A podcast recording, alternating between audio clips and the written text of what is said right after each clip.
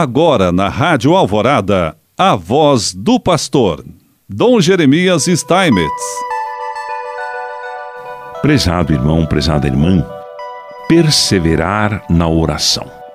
A oração não é uma varinha mágica, é um diálogo com o Senhor. De fato, quando rezamos, podemos cair no risco de não sermos nós a servir Deus, mas de pretender que Ele nos sirva.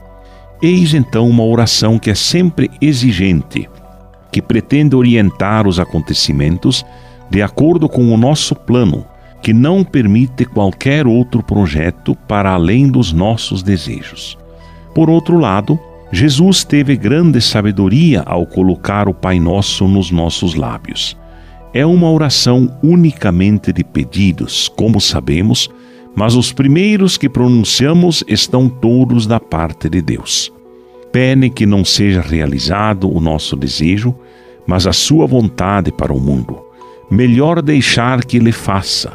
Santificado seja o vosso nome, venha a nós o vosso reino, seja feita a vossa vontade. O apóstolo Paulo lembra-nos que nem sequer sabemos o que é conveniente pedir. Pedimos pelas nossas necessidades, pelo que precisamos, pelas coisas que desejamos. Quando rezamos, devemos ser humildes. Esta é a primeira atitude quando se reza. Também podemos rezar por motivos errados, por exemplo, para derrotar o inimigo na guerra, sem nos perguntarmos o que pensa Deus dessa guerra. Na oração, é Deus que nos deve converter. Não nós que devemos converter Deus. É a humildade.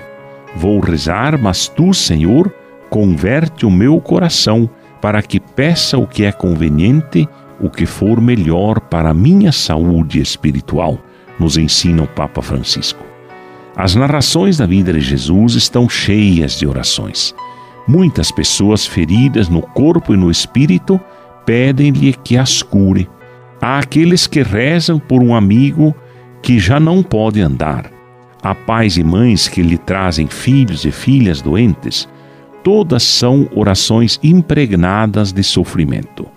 Vemos que por vezes a resposta de Jesus é imediata, mas outros casos é adiada no tempo. Parece que Deus não responde.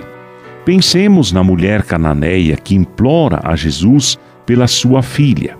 Esta mulher deve insistir longamente para ser ouvida. Há também a humildade de ouvir uma palavra de Jesus que parece um pouco ofensiva. Não devemos lançar o pão aos cães, aos cãezinhos, mas aquela mulher não se importa com a humilhação, importa a saúde da filha. E vai adiante, sim, também os cãezinhos comem o que cai da mesa. E isto agradou a Jesus. A coragem na oração. Pensemos também no paralítico, trazido pelos seus 4 amigos. Inicialmente Jesus perdoa os seus pecados e só num segundo momento o cura no seu corpo. Assim, em algumas ocasiões, a solução para o drama não é imediata. Também na nossa vida, cada um de nós tem esta experiência. Quantas vezes pedimos uma graça, um milagre e nada aconteceu?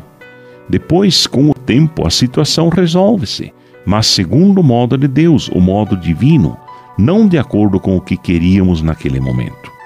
O tempo de Deus não é o nosso tempo. Deste ponto de vista, a cura da filha de Jairo merece especial atenção. Há um pai que está com pressa. A sua filha está doente e, por essa razão, pede a ajuda de Jesus.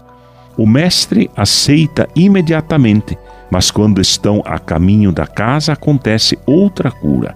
E depois chega a notícia de que a menina morreu. Parece ser o fim, mas em vez disso Jesus diz ao pai: não tenhas receio, crê somente.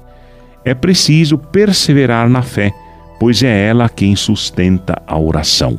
E, de fato, Jesus despertará aquela menina do sono da morte. Mas durante algum tempo, Jairo teve que caminhar no escuro apenas com a chama da fé. No Evangelho, Jesus diz que a fé move montanhas, mas ter fé seriamente.